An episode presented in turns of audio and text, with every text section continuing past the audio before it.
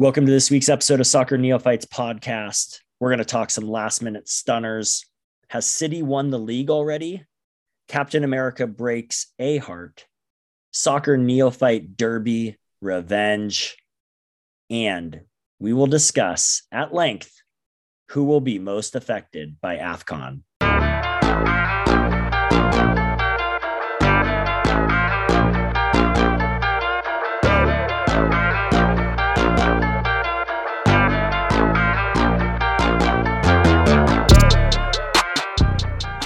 Gentlemen, how goes it? what up, mate? What up, guys? Kemi is still out. Um, so we have with us Tim and Chris, fully capable men to discuss the Premier League at the neophyte level, which is the level we are all very accustomed to. That's right. Um, this was a wild weekend of matches. Um, when we talk about some of the last minute stuff later on, I will tell you why it was especially significant for me on New Year's Eve, but or on uh, New Year's Day.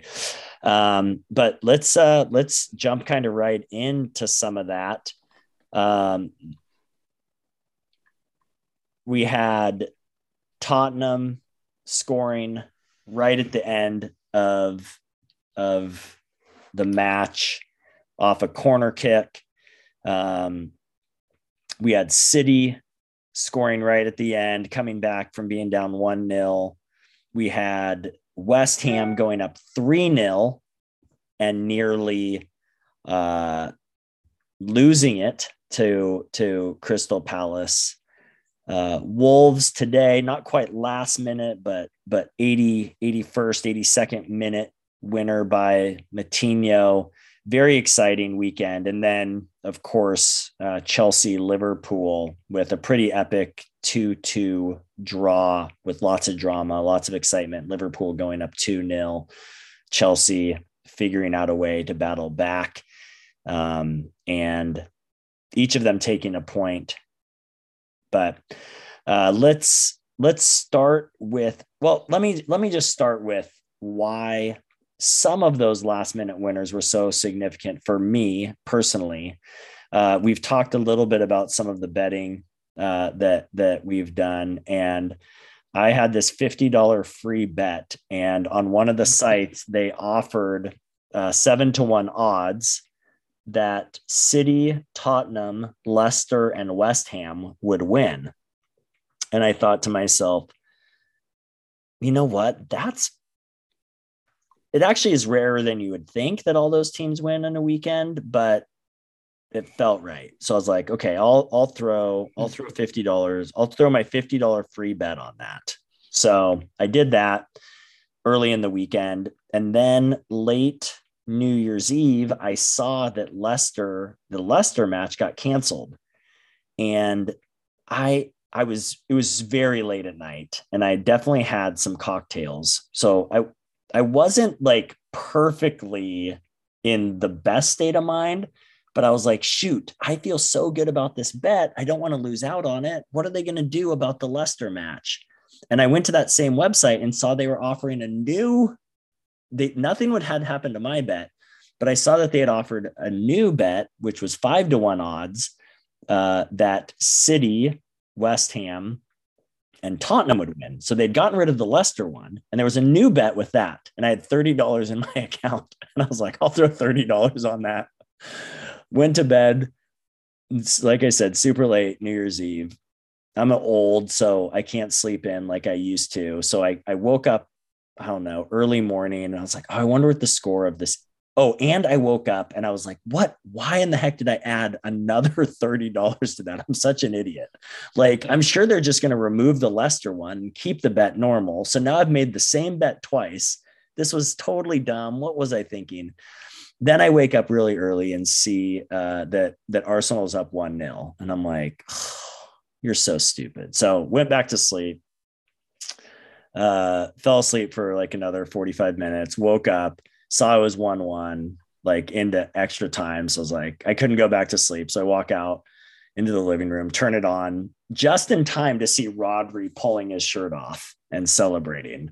So I was like, okay, okay, maybe this will work out. And so, sure enough, the day progresses. I really don't get to watch much much soccer. I've got the kids and the family and everything happening. So uh, I see Tottenham's nil nil, and I'm like, gosh dang, into like the 90 plus thir- three minute. And I'm like, dang it, I totally lost this. I'm an idiot. So I leave, I don't even check my phone for like another two hours. I come back to my phone. I'm like, oh, I wonder, I wonder what's going on in in soccer. Turn it on, saw that Tottenham had won, and then saw West Ham was up 3 0. Holy crap, I'm gonna freaking win this thing. I'm texting Chris, sending him screenshots. This is amazing. Uh, go out, uh, come back, see that West Ham wins three to two with some late goals and some late drama. So uh, I won $530 on New Year's Day. Great way Dude. to start the weekend. Very stupidly, I felt like those those bets, but very fun. Um, all that to to say that it was a very exciting weekend of soccer, of which I did not actually see much of. So when are you taking us out to dinner? Mm. I already bought myself some new shoes. Ah. I bought Emily some shoes. So most of not most of the money. This is I don't know if I've said this on the podcast, but my I've been doing great with with uh, sports betting, and all of my my winnings or most of my winnings I'm putting into the bank to hopefully go to England for Premier League next December. So that's what I'm trying to save my money for. So I'll take you out to dinner in England if we're okay. all able to go. Sounds good. Some fish and chips. So it's all going to England, other than the shoes, your wife's shoes, the PS5 for the kids, and our dinner. and our dinner. That's how much I've won, though, Chris. So that's that's saying that's saying a lot. So um, yeah, Here, here's what I will warn you. I will warn you to maybe lighten up the betting for this week because once you've boasted about a good gambling run, the only thing that's coming is a horrible gambling run. So just be careful. Well, I lost literally every one of my NFL bets this weekend. every single one. The difference is those were all $5 bets. I just yeah. happened to be really dumb and get really lucky with my big bets. So, but I think the bigger the bigger thing that this leads to, all of those last minute stunners, last minute winners really leads to this point, and that is City's win against Arsenal. Really unfortunate for Arsenal. I know, Chris, you don't want to talk about them anymore, but Arsenal taking the one lead. There was a little, there was some keeper uh, controversy in both those match, matches as well. Ederson coming out taken out a, a, Arsenal player. There was no penalty call. Both of them, Lloris in the Spurs match as well, really close. Um, could have gone probably either way, but um, but City coming back, taking the three points from from that Arsenal match. Uh, puts them really in the driver's seat. And it feels like we blinked and all of a sudden what was really close top of table between Chelsea, Liverpool, and City now has City up what? How many? Up 10. Up over 10. Chelsea. Up 10 points. I mean, 11 over Liverpool, though Liverpool does have a game in hand still. Liverpool has a game in hand. I mean, guys, is is there any hope for Liverpool, Tim? I I want to say yes because we're at the midway point of the season, just barely past the midway point. Um, it's like inevitably someday City will fall apart, whether that's like this spring or 10 years from now. But uh, I mean, it's really hard to come back if you're down. I mean, let's say let's say Liverpool wins the next game back uh, after the international break uh, or after the uh, the cup, they're eight points back, right? So like, yeah. is eight points insurmountable? I mean, the way City's playing right now, it feels like eight points is insurmountable. And the way Chelsea and Liverpool are playing, it feels like they're not going to catch them anytime soon. So Uh, I want to hold out hope, but right now I'm feeling like it's a race for second. Chris? Yeah, it's hard to uh, disagree with any of that. As I got to experience from the pole position last year when United came out so strong, had a lead, and then it was right around this time where City just took off and just trounced the rest of the league. So I don't know if they can win 22 straight games again like they did last year. That's just insane to win win that many in a row.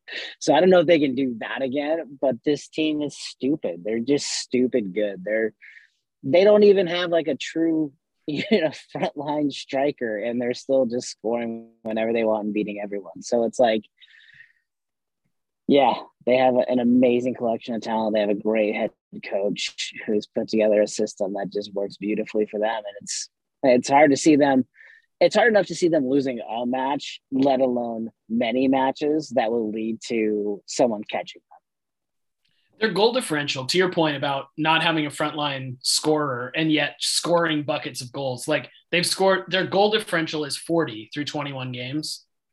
so over the course of the season, including a couple losses, they're averaging winning by two goals. It's insane. Yeah, it's yeah, it's unbelievable yeah it's that's tough to come back from. I what to me to me what's most striking is the whiplash of it all. Like yeah. how quickly they jump to this 10 point lead. Yeah. I mean and really it's heartbreaking as like a non-city fan or as a fan of just the premier league in general. And and it really felt like this was a season where it was a four it felt like a four horse race right? Yeah United obviously is has underperformed and they kind of dropped out. And um, Chelsea and Liverpool it felt like had the had the horsepower to keep up. But now you just look at it and you're like I I just don't see those te- teams being able to come back from it. Well, and really doesn't it feel like we were just talking about Tuchel and Chelsea and what a tactician he is and how this is like the well-oiled machine and it is you know everything's working um, and of course, Liverpool have never been far from that conversation, but it felt like just a couple weeks ago that we were saying that about Chelsea. Well, here, like, here's what's crazy is Chelsea is unbeaten in five, but they have four draws. Mm-hmm. And Liverpool has won four of five. They're, but they're still off the pace. Like it. No, Liverpool's won two of the last five, and then two draws. Oh, two draws. Yeah, that's right. They had one loss out of the last five. So eight so, eight points in the last five. But that's how quickly this can yeah. go out of yeah. hand. City wins five in a row, and you get a couple draws and a loss, and that's it, right? You don't see, and it would rec- it would require City to having a having a similar run, right? Couple draws, a loss, and then Liverpool or Chelsea running off. It requires them doing what Liverpool did last winter and spring, right? We're just like inexplicable poor form for two months. Yeah. And then come back because we know they would come back from that, right? Yeah, that's right. Yep. I think the worst part is, is like, I, have been leading into every season, we've always said like we just want to race for the title. Yeah. And ever since we've been doing this, Nate, and been really following it, there hasn't been a single close season. It's been Liverpool running away or City running away. So, I mean, just one chase would be awesome. Yeah. And it did feel like this was going to be that year. It really did. Yeah. It really did.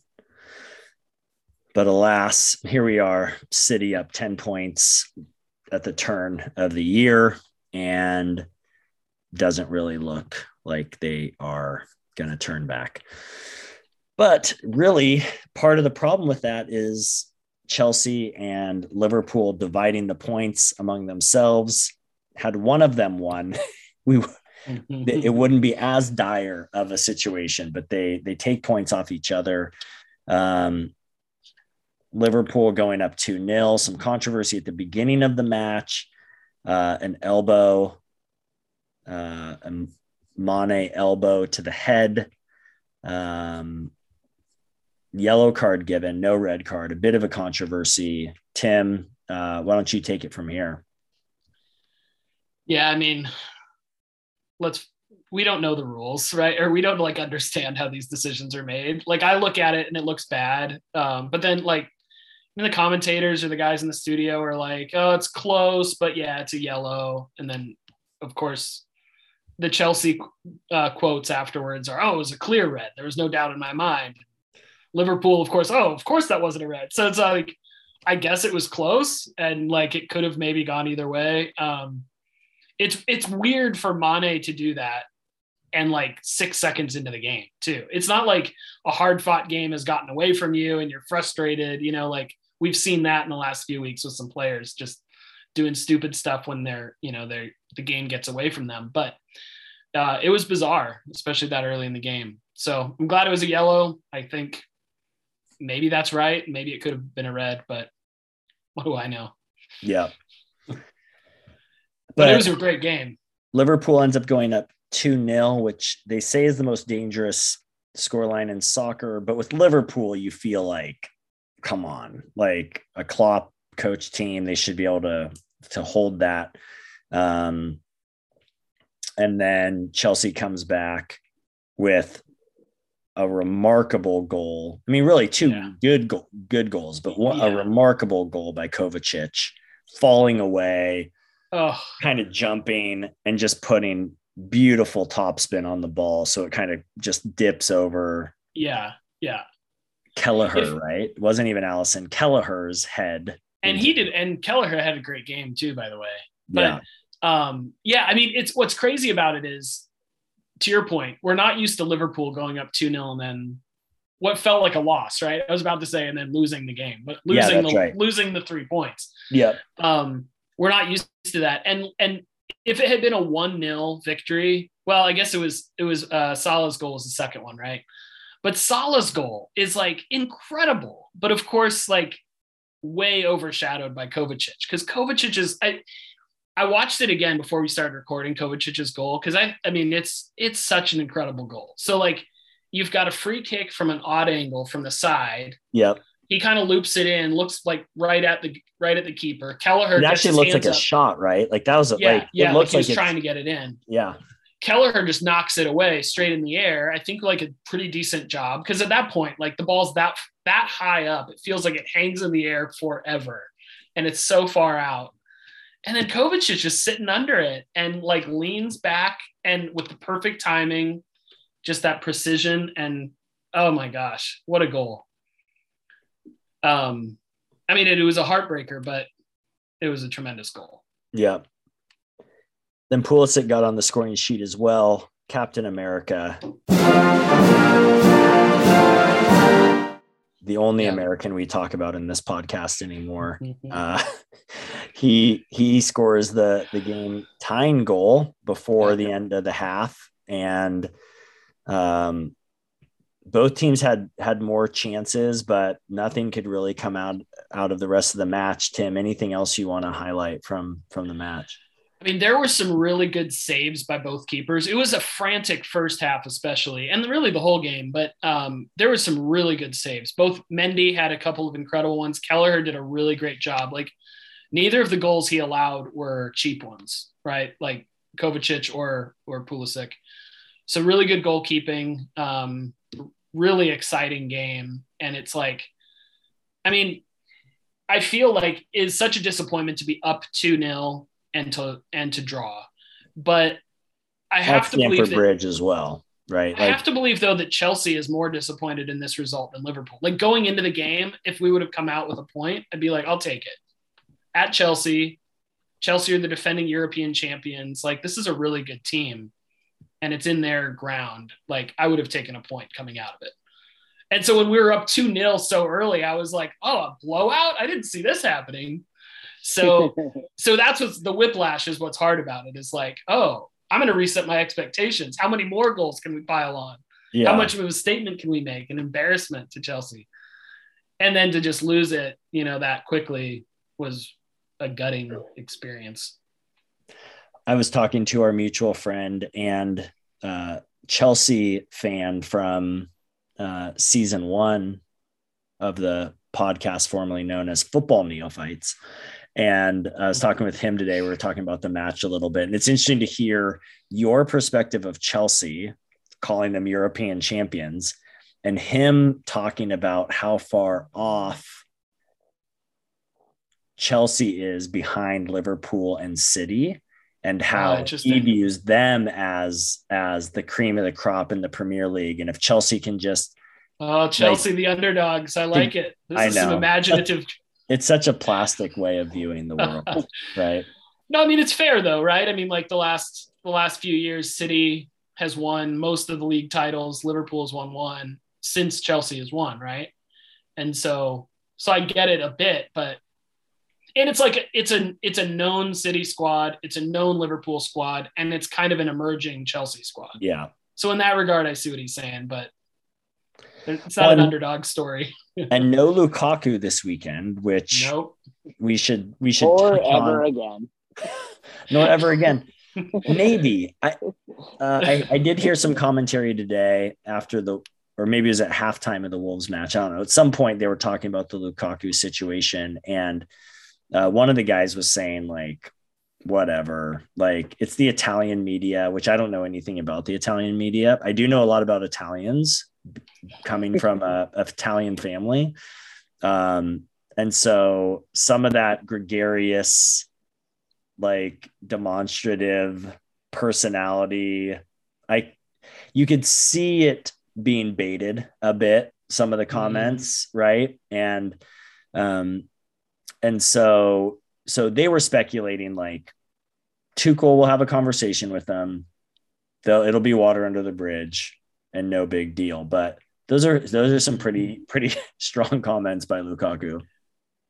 And even if they're For baited, sure. he took the bait. You know, like those are some bait. really, like really uh incendiary direct quotes. Yeah. Do you guys think Lukaku's there? At the he'll he'll for he they're not going to transfer him out in this month, right? I can't not for what they just paid to get him, but like isn't one of the greatest mysteries of soccer the contract? Like, Yeah. you know, like there's so much there's so much contract reporting in American sports. Like we know every detail of every player contract. Like that stuff gets reported to the league and leaked out to all these people. So we know nothing about soccer contracts. We estimate what we think these guys are getting paid weekly, monthly, yearly. Who knows what's in these things that makes them ironclad or voidable or whatnot? Like, I don't have the slightest idea. What I will say is Antonio Brown physically did what Lukaku did verbally. oh man. That's true. I think Lukaku will be there. I think he'll be there for the rest of the year. And unless unless there's a huge rift, like he'll probably be there for a couple more years. That's my flinch. Yeah, well, I know he's definitely not a loved former United player, and so it's funny to see some some comments of like most people are like, no, this is who he is. This is just his track record, right? Like he goes somewhere and you think he's amazing. He gives half-assed efforts and then talks his way out of there because he needs to go somewhere else. Did we start talking Yeah. about But that's but that's not true about how he's played in other countries and other leagues. yeah. Like he Yeah, I, I was just looking at it. I was looking at his stats and like with Inter, he had and and actually with Everton, he played really well with Everton. Um, but I would be shocked if he leaves if he leaves Chelsea. I think he's done with the Premier League. Yeah. He's He going to go back to that's- Italy, go back to Italy and score buckets of goals. Go to Spain, but he won't be in the Premier League anymore. I don't think once he leaves Chelsea. yeah. yeah, no, th- this is over for sure. Um, I mean, we'll have to devote some more time to this another time, but we should just mention briefly that we are in the transfer window. It is January. There's an opportunity for transfers to happen. Um, Mbappe coming to Liverpool. I heard it here first. oh man, I yeah, I don't. We'll talk about re- real things. I think. Okay. Um, Aubameyang has pro- probably played his last match with Arsenal with him going out uh, uh, to AFCON. He won't be around. So um, I think it's reasonable to assume he won't be around Arsenal anymore. You think Um, he's done done at Arsenal? I do. I think he'll be Oh, transferred wow. this January. I Oh wow. maybe that's too. I don't know. Yeah, maybe. we're a half ours. Well, not a half. We're a third or a fourth. I don't know where Emily's allegiances lie, but we're we're at least a third Arsenal household. So I, I I tend to pay attention to them quite a bit, and I would be surprised the way they're playing. He's not Yeah. playing the way they're playing. There's great value there. Um, I don't know if he's really a horrible locker room guy, but man, I asked Titus today, would you trade? Because there's rumors that uh, that Traore will probably get sold uh, in January. So I asked Titus, would you trade Aubameyang for Traore straight up? Which I don't know. Aubameyang's probably got more value, but he's he's a lot older than Traore, and he said yes, and I would probably do it too. We need a finisher, but um, it'll be interesting to see what happens over the next month. Newcastle's got money to splash, and they're sitting in the relegation zone. Um, Looks like they're bringing in Trippier. I heard. Yeah, Yeah. I heard that's a done deal. yeah. So we can maybe spend some more time on that uh, in a couple weeks as more more transactions happen. But did want to mention that really briefly. There was another important match today. This is Monday night, and uh, that was the soccer neophytes derby, Manchester, the original, the OG soccer neophyte derby, a 10:30 match here in Phoenix, local time. Chris and I both responsible adult men having to work jobs. Uh, Chris may be more responsible. I don't think he was able to watch the match as intently as I was. Uh, I got to watch most of it. Uh, my my coworker uh, Katie was sitting right across the way as I yelled yes uh, as the João Moutinho strike went in. She she has seen her handful of those celebrations in the office uh, over the years, but uh, she laughed because she knew exactly what was happening. But uh, Wolves United match, Chris. I know you didn't get to totally pay attention to all of it, but I will let you uh, speak first if there's anything you want to say about it. Yeah, so I probably intently saw about 20 minutes and passively saw 70. So I, I had it on the whole time, but was working and helping customers who were like wondering why is this guy staring in the lower corner of his desk the whole time. um, but you know, from what I saw, honestly, I think the result was right. Um, it felt every time I looked up, Wolves were in control, pressing and going the other way. Um, United had their fair share of chances. Bruno hit the post on a wide open net. You know, he buries that nine out of 10 times. Ronaldo got a header, but he was, you know, a foot offside. So if he times has ran a little bit better, you know, result there. So, but from what I saw, it really did feel like Wolves controlled this match.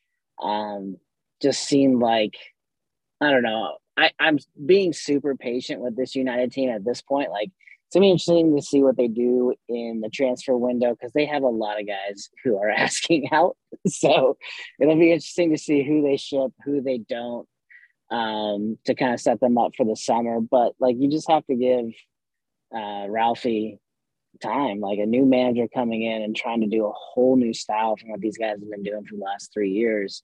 It's going to take time. So they got the talent to compete. They just don't look like a team yet, which was, you know, their biggest problem under Ole is a massive collection of talent. And they were just scoring goals, doing their own thing, but they never played as a team. So I don't know. This United team feels like it just needs time. Um, and then, you know, just I think I saw a stat that this game makes it eight in a row, but the last eight Wolves matches have all ended either 1 0 or nil nil. There hasn't been more than a single goal scored in the game by both teams, not just by Wolves or the like. Wolves are just playing superior defense right now, and it's really showing. And when they can score at least one, they're tough to beat. Yeah, I was telling Tim uh, before you got on, Chris, that it felt like vindication a little bit, like not against United particularly, but against how they've played against the big clubs, right? Like lost 1 0. There, there is a, a sense of particular vindication after losing 1 0 at home to United earlier in the year and then getting, which I should say, the first win at Old Trafford for Wolves since 1980. So pretty, Yeah. pretty significant win for them, uh, which is exciting. Um, but but having you know losing in the 95th minute to Liverpool one 0 losing to City one 0 um, on a bit of a controversial penalty, um, the the one 0 loss to United earlier in the year. Um, but like I was reflecting back, we've taken seven points off of out of six matches against City, Liverpool, United, West Ham, and was that it? I think that was City, Liverpool, Chelsea, and Chelsea. So out of those five clubs, we've taken seven points, and our three losses were all one nil. So again, it just felt like vindication for how we've played, uh, regardless of controversy. It's just nice to to see Wolves get a win like that, and one where I think you're right, Chris. They did pretty much dominate. Um, one of the commentators said it looked like Wolves had a plan that they executed, and it looked like uh, United didn't have a plan to execute. And so, um, which again, new manager trying to instill all that. And I think, again, with all that talent, it is hard to figure out how to put it all together. Um, but yeah, Wolves Wolves looked really good. It was it's great to to see them get a, a victory, get three points out of a match where they played great both both offensively and defensively. Um, they still they're not they're not scoring a lot of goals, so we still lack that kind of finishing touch. That's why I would I would take an Aubameyang for Traore trade because we need someone who can finish and we just don't have it right now. There was so much action in that 18 yard box early in the match, particularly, and just no one could finish. Bruno, you could see it on the sidelines excuse me, was just kind of up in arms. Um, so we'll see. Um, uh, I don't think we need to spend a ton of time talking about Wolves in this AFCON conversation uh, because we're, wait, we're wait, hang on. I got I got one thing to add on to Wolves United. Yeah. And that is my question to you, Nate, is how are you gonna feel this summer when Wolves sign Ronaldo? I would, well, that's I would be torn. I'd be torn for sure I really don't like him. I really don't like him. But he's one of the great. I mean, he was like probably the second or third best Portuguese player on the pitch tonight. So, um, you know, to add one of the top two or three best Portuguese players in the world to your team, you know, that's good. But um, no, I'd be torn. But we have Wolves have joked about that for years that that Ronaldo will finish, that Neves and and Moutinho particularly have been trying to recruit him to come uh, come play with them. So, well, did you see the press conference earlier this week with Bruno, where he said he would welcome Ronaldo? Yeah, I saw that. Yeah, yeah that's very funny. Uh, we go. Bruno's Portuguese as well, so um, yeah, you don't know how some of that stuff plays out, but no, I would not be. I I wouldn't. I'd be mixed for sure. Um, leading into that AFCON conversation, African Cup of Nations for our fellow neophytes, that starts this month. It's, uh, you know, the, you're, it's the African national team monthly competition, uh, delayed because of COVID. So all the African players or the best African p- players of the Premier League, of which there are very many, are leaving to play for their nations for the next month. And that will certainly have ramifications on the Premier League. Um, we're going to talk about that in a second. I was bringing it up because Wolves defense, a third of our, our center backs, um, of our back line is, um, is an African, uh, Romain Saïss. He's Moroccan, and so he will be gone.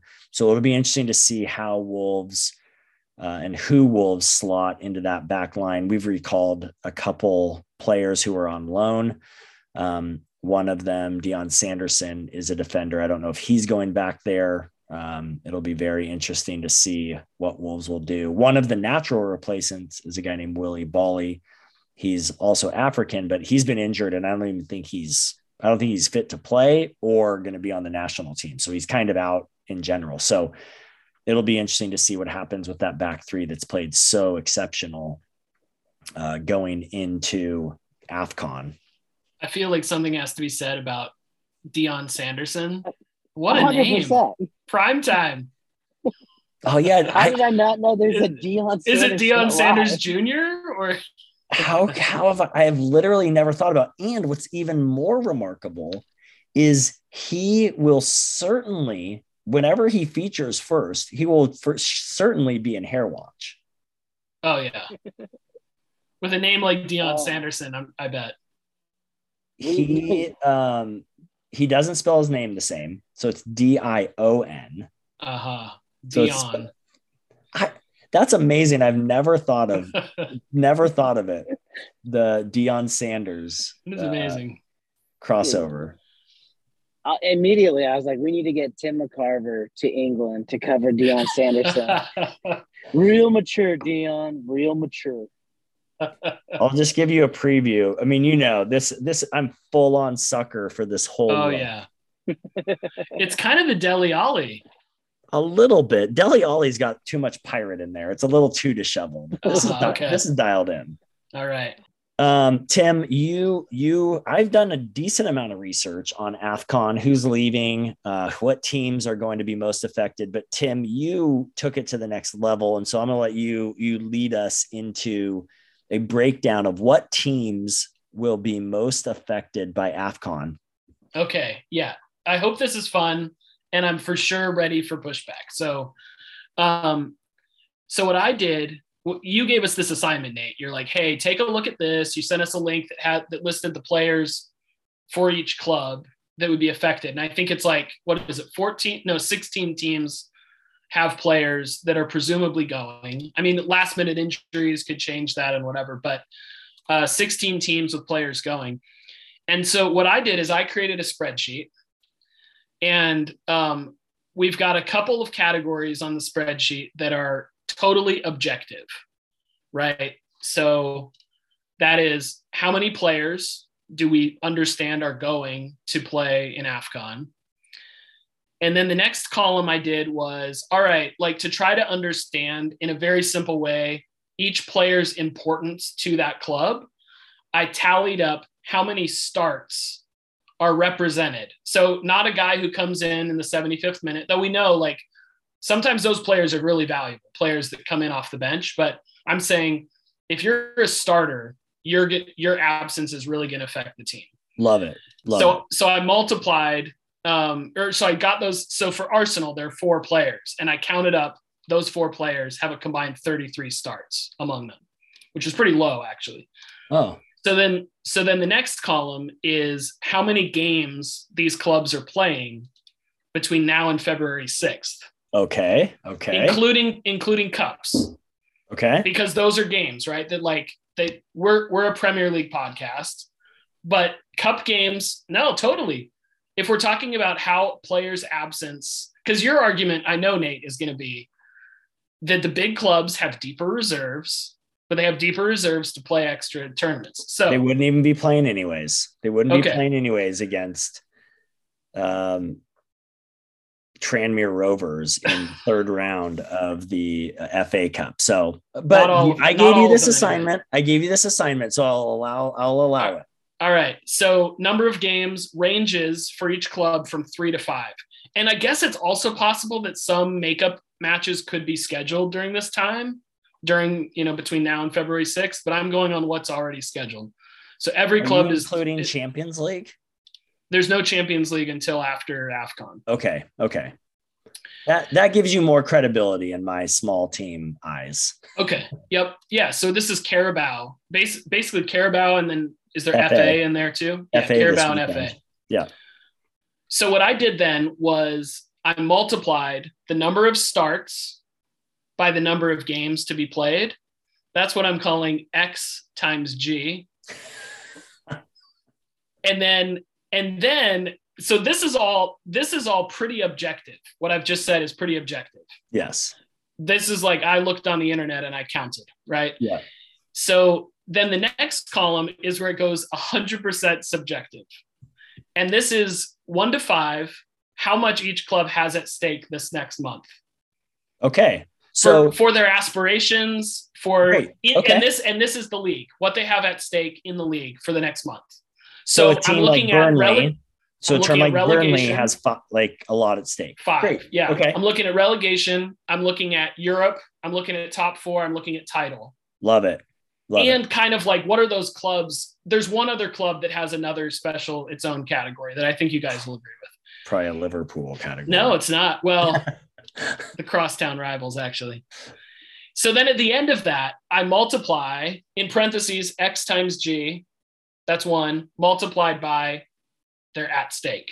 I love this. You're Okay. speaking my language. Okay, so let's just go across the columns. In terms of number of players, there are three teams that have four players going. That's Arsenal, Palace, and Leicester. In terms of number of starts, Palace has the most. Yeah. 53 starts.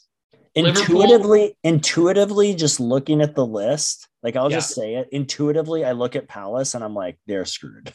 yeah, totally. Yeah, totally. So 53 starts, Liverpool 45, Arsenal 33, Leicester 31, and Watford 30. Those are the top five in terms of like, Starts uh, lost. in terms of how many starts lost. yeah. So some big and smaller clubs there. All right. So the number of games that they've got to play, Arsenal, Chelsea, and Liverpool have the five. And then And the rest have how many? and the and there's five clubs at four, and then the rest are at three. Okay. So if we do starts times starts missed times games to play, Liverpool's one, Palace is two, Arsenal's three, Leicester's four, and Chelsea's five. Now at stake, here's where it's going to get interesting because this is the subjective part. Does your Chelsea include uh Ziyech? Uh, Chelsea does not include Ziyech. So that's I don't think he's just Men- playing. that's just Mendy. And they're still just fit, just losing Mendy, because because he's played 20 games of course. and they have games coming up. Yeah. So 100 100 points right there. Yeah. Because Ziyech's not playing, right? I don't Yeah. think he's leaving. Yeah. All right. So in terms of what's at stake, again, this is the part that's like that I definitely want you guys to push back on. Yep. So here are the ones that I've given a five, like on a scale of one to five. One are the clubs that don't have much at stake. Yep. Five are the ones that have a lot at stake. Okay. I've got Arsenal at a five. They're Yep. fighting for the top four. Yep. If they drop off this month, it'll be really hard for them to come back. Yep. Going alphabetical here. Burnley, I have got at five because Yep. they're in the relegation. They've got relegation concerns. Watford also a five, Yep. and I've got West Ham at a five because of top Because of- aspirations. Yep. So then moving down to the ones I've got at four, I've got Chelsea at a four because they're in the title hunt theoretically still. Um, if, if let me ask you this question if if there were still only like two points or four points separating city chelsea and liverpool would you have given them chelsea and liverpool fives I think I probably would have if it Yeah. felt like it was like they're right on the cusp. Yeah. And by dropping points, they're going to be falling back. I'm like, yeah they don't Okay. really at this point have to worry about falling out of the top four. yeah Um, at this point, I Yep. mean, that's possible. It's close. The gap is closing. Yeah. But I put I put Chelsea and Liverpool both at four because there's still a lot at stake. yeah Um, I've got Man United also at four yep because of top four aspirations. yep And I've got Wolves at four because of Europe aspirations. yep that's fine that's fair And then the one other club that I've got at four that maybe should be at three is Everton, just because they're so drastically underperforming expectations. And Rafa could be fired if they totally lose this month. yep So, I mean, we could go into the other clubs that I've got at threes and twos, but here's here's where like maybe my calculations are totally wrong. But in terms of what's at stake, I have Crystal Palace at one. Like, what do they actually have at stake this month? yeah Nobody expected them to compete for Europe, yeah and they're not in danger of relegation. yeah They're kind of just middling, right? Mid table. Like, they're doing better than I thought they would.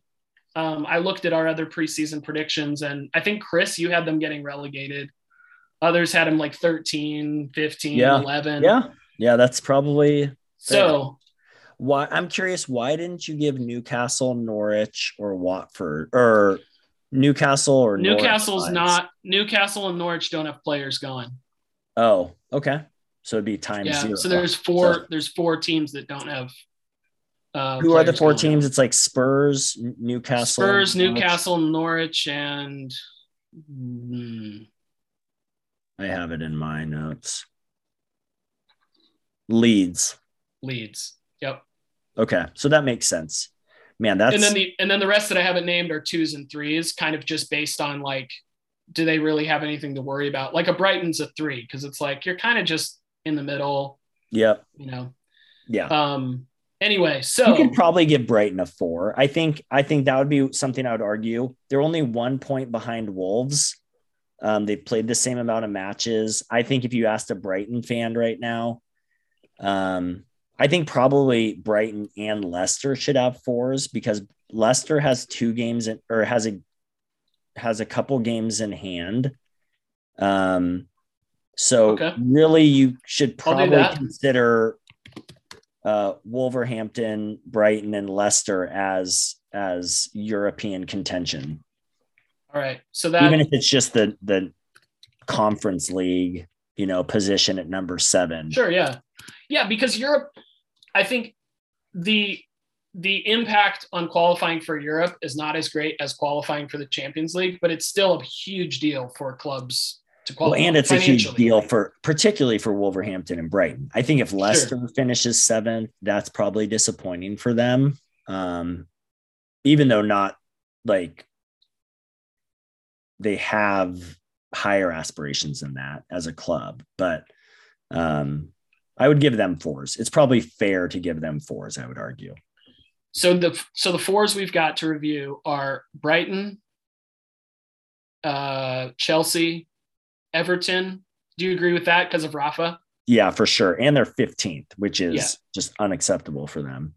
Leicester at four, Liverpool at four, Man United at four, Yep. and Wolves at four. Yep. I think that's fair. All right. So, based on this, the the S times G times AS equation gives us a 900 for Liverpool and 825 for Arsenal.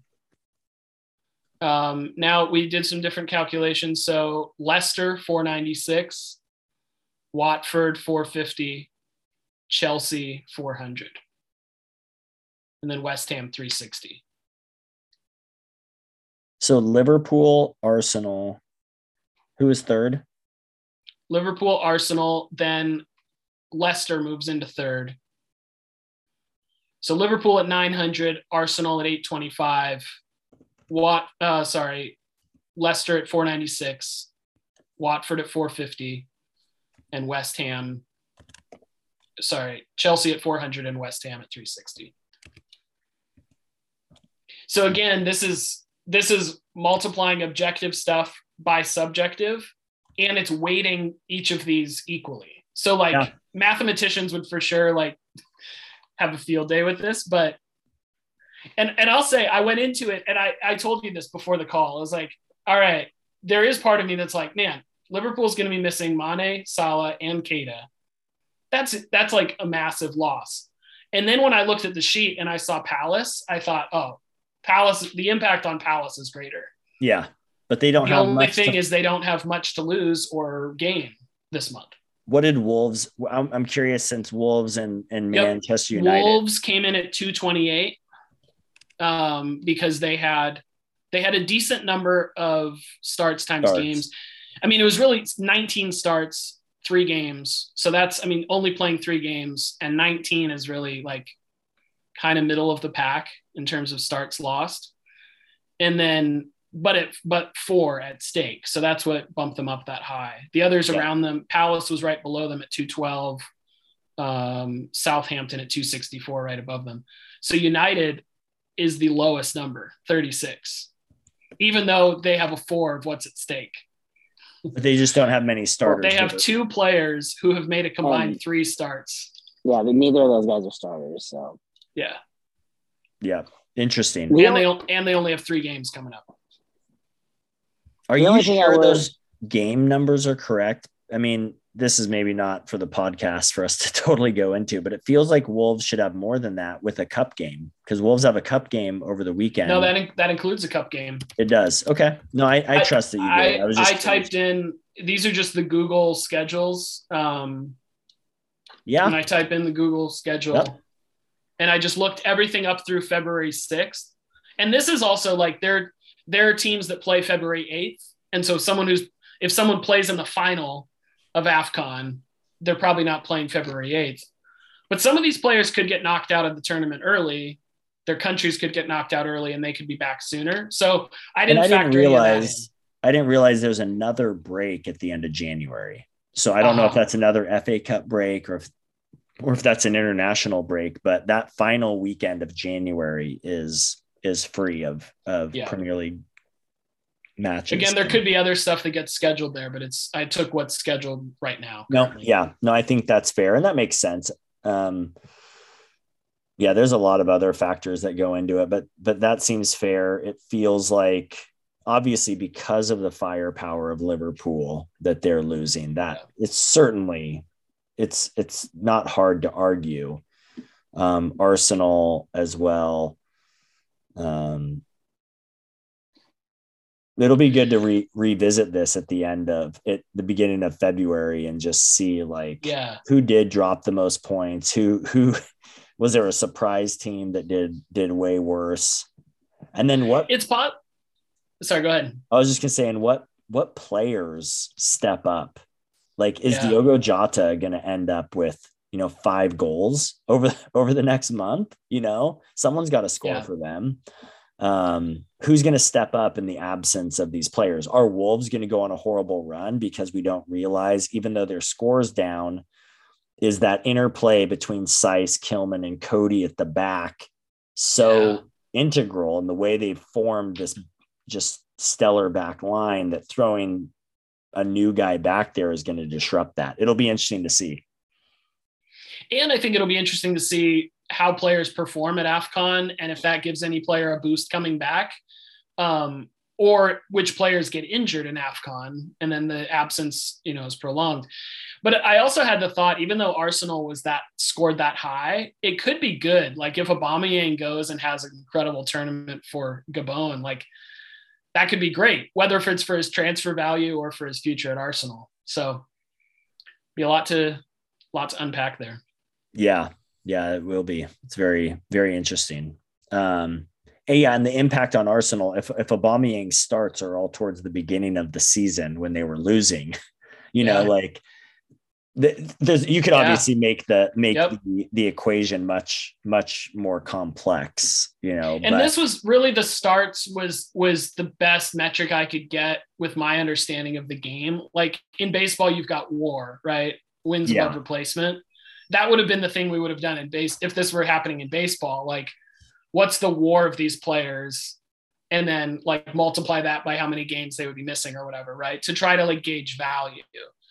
So i so starts feels like the best gauge because you can't do goals you can't do assists because they're defenders and midfielders and goalkeepers who have incredible value but that don't show up statistically. So i have to say if if a player is starting regularly for their club we have to believe that player is vital for that club Yeah, no, I think that's good. That's very fair. Well, we'll revisit that in February and see what happens. We do have some other things to talk about. Uh, there were some red cards this weekend. Uh, midweek, Salisu for Southampton had a double yellow, but the more significant one and is the Gabriel double yellow against City, which we didn't mention earlier. Uh, Gabriel got double yellow. Uh, you know when a guy gets like his second yellow, and it's not controversial. Like Raul, when he got that double yellow, was just like beside himself. It took him forever to leave the pitch. Part of it was because he knew how stupid it was. Gabriel, when he got the second second yellow, and I think Salisu as well, they both just walked straight off the pitch. Like there was like no argument. Like they knew what they did was was wrong and uh so double yellow but what's significant about the gabriel one is that's the 100th red card for arsenal in the premier league which is the most all time that's certainly Wow. not top flight i think that's just premier league red cards but uh 100th premier league red card for arsenal In 30 seasons. in 30 seasons Wow. but we already talked about Pulisic, so we don't need to talk about that as well uh, again. But goal for for our American, which is always nice. Um, goal of the week. I I have a whole bunch listed here. There were some just really beautiful goals. Um, and we didn't talk where was Burnley on your list for for relegation? Where did their number come in at? I think ha- we gave them a five. No, yeah, give them a They five. should have had a five. Yeah, Yeah, because of relegation. yeah. But what was their what was their final score? I mean, 120. one twenty. They just they had a very low. They have one player who's started eight games. Uh huh. And they But is it who is who coming is up. it? Uh, let's look. I I think it's is it Cornet. It's uh, it's Cornet. Yeah. It's Cornet. So that's the other thing, like weighting the player's value to their team, So, because Cornet. but be careful when you do that, right? Because like, Yeah, Well, how do you weight Mo Salah? No, of course. No, I, I'm just saying, like a guy Yeah, like yeah. Cornet has just been a revelation this year for Yeah, Burnley, and he had just an amazing free kick around the wall uh, this week, and it's just been really, really stellar. Um, and Burnley, that's not good for them. Has has he been injured a lot? I wonder why he only has eight starts. No, I or think is he just kind of worked his way into the starting role? I think I think that's why. I think he's Got it. just like over. I wouldn't be surprised if he started the last eight matches. Like he's Got it. kind of worked himself in, but. Cool. Um, we talked about the Kovac, Kovacic one as well. Any other goals that stood out for you guys this weekend? Kovacic for me of the ones I saw. Yeah, Same. Kovacic. we talked about Mendy having some great saves. Kelleher had some decent ones. Um, the Guaita for Crystal Palace, even though it didn't matter really for them for the results, he had this like triple save, like Yeah, I saw that one too. Falling down, gets like the, the initial save, then is kind of falling down, tips the ball away, then has a guy on top of him who he kind of shrugs off and gets up just in time to like to glove glove another one away. That was probably probably the best like little sequence because of just how crazy it was with bodies all around him. Yeah. Um, let's jump straight into lock it in review. Um, I had Liverpool over Leicester midweek. That was a loss. I had Spurs over Watford, uh, which was a win, which takes me to 13 and five.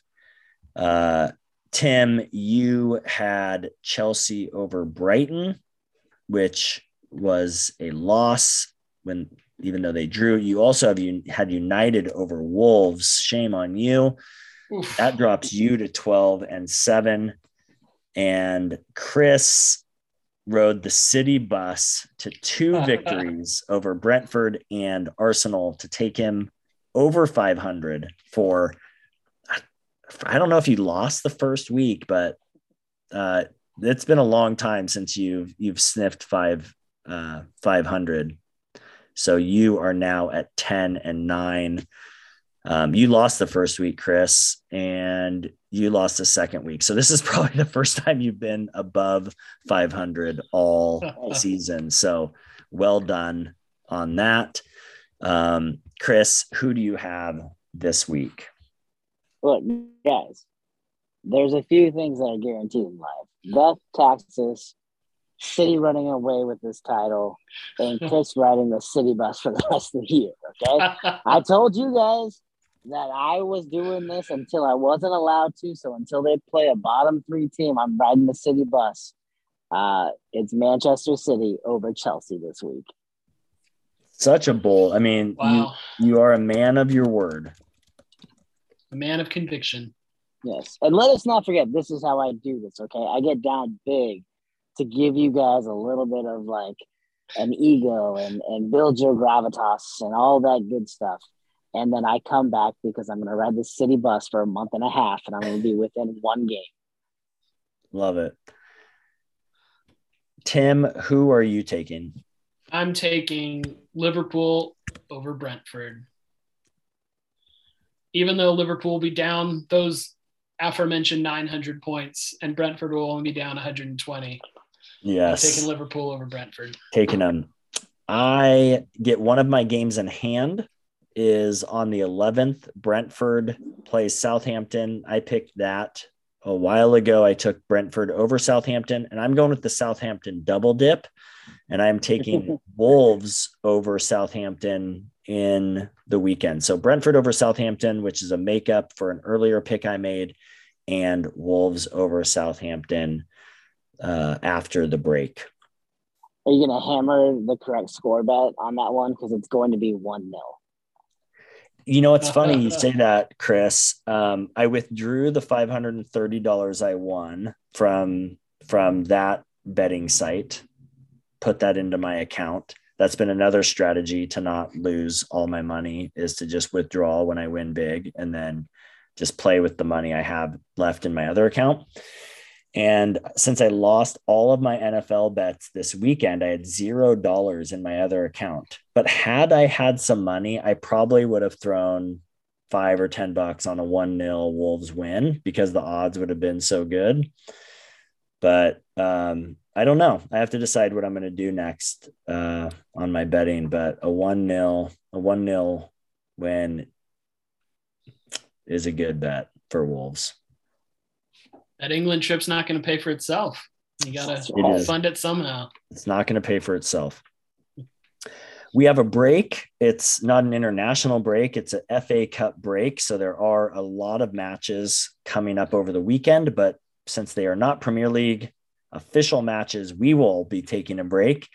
Uh, we'll be back in two weeks, but there are a couple good matches uh, to look at. Chris, already mentioned City versus Chelsea. That will be important, especially. No, no, no. I I mentioned City over Chelsea. you did mention City over Chelsea. for our sake and for the sake of our our Premier League fandom and wishing for a uh, better title race, I'll be rooting for Chelsea in that match. But um, also the North London Derby, Arsenal and Tottenham. Arsenal number two in Tim's very detailed cybermetrics, sabermetrics uh, uh, algorithm will be. No, I think cybermetrics is right because it was basically just googling stuff. cybermetrics. Tim Tim Hoyland's cybermetrics arsenal uh, with the second most affected by AFCON facing Tottenham, one of the four teams who are losing no one. So that'll be an interesting match to to see as well. So we'll be looking out for that in two weeks. But gentlemen, that is all we have for now. After a flurry of matches, we do get a little bit of a break, and so we can breathe. Some of us have easier matches than others during the uh, the FA Cup first round. Uh, Wolves face Sheffield United this weekend at home. Uh, who do you guys got? Uh, we've got Arsenal in. Is it the is it the FA or is it the uh, it's the Carabao? Arsenal and Carabao, but this we have week, Arsenal and Carabao. But this weekend is uh, FA Cup third round. Who do we have in that? There's lots of fingers uh, typing right now. Shrewsbury. Real fans know. Real fans know. Sorry, I my apologies to the fans of Shrewsbury. You just play in so you play in so many cups, Tim. There's just, I'm just so such many... a I'm just such a Kloppite that I'm like, you know, if you're Shrewsbury, you're not sending anybody to Europe. You're so affected by you're not even affected at all by AFCON if you're Shrewsbury. I feel like Man United has a tough draw, don't they? Yeah, it's it's uh, Steven Gerrard's Aston Villa team. That's mm. right. I think United has back to back. It's like one of those like seems to happen every year where you get a back to back. I think they play Villa uh, in FA, and then I'm pretty sure they play Villa again in the league. Yeah, so they play on January 10th at Old Trafford, and then January 15th is at Old, Old Villa. Yep, that that sounds about right. And I mean, I don't know if this matters, and who who knows what will happen with with United's team, but United had two two yellow cards. Well, they had multiple yellow cards today, but uh, they had a couple. A couple of the yellow cards were uh, effect had effect. So McTominay, I think it was his fifth, and I think Luke Shaw uh, got his fifth yellow card. So I think they both missed the Aston Villa match. Is that good or bad, Tim, uh, Chris? um, it's not great. McTominay, uh, sadly, will probably be replaced by Fred. So that's terrible. Maybe, maybe he'll uh, get a yellow or two. Then yeah, Luke Shaw uh, is a little bit more of a stinger, but Alex Telles is a pretty good backup. But Luke was awesome last year and he's been pretty mediocre this year. So I don't know. Whatever. Whatever. That's a great way to end the podcast. Uh, gentlemen, Glazers out. Yeah. Glazers out. If they're still out, they're out.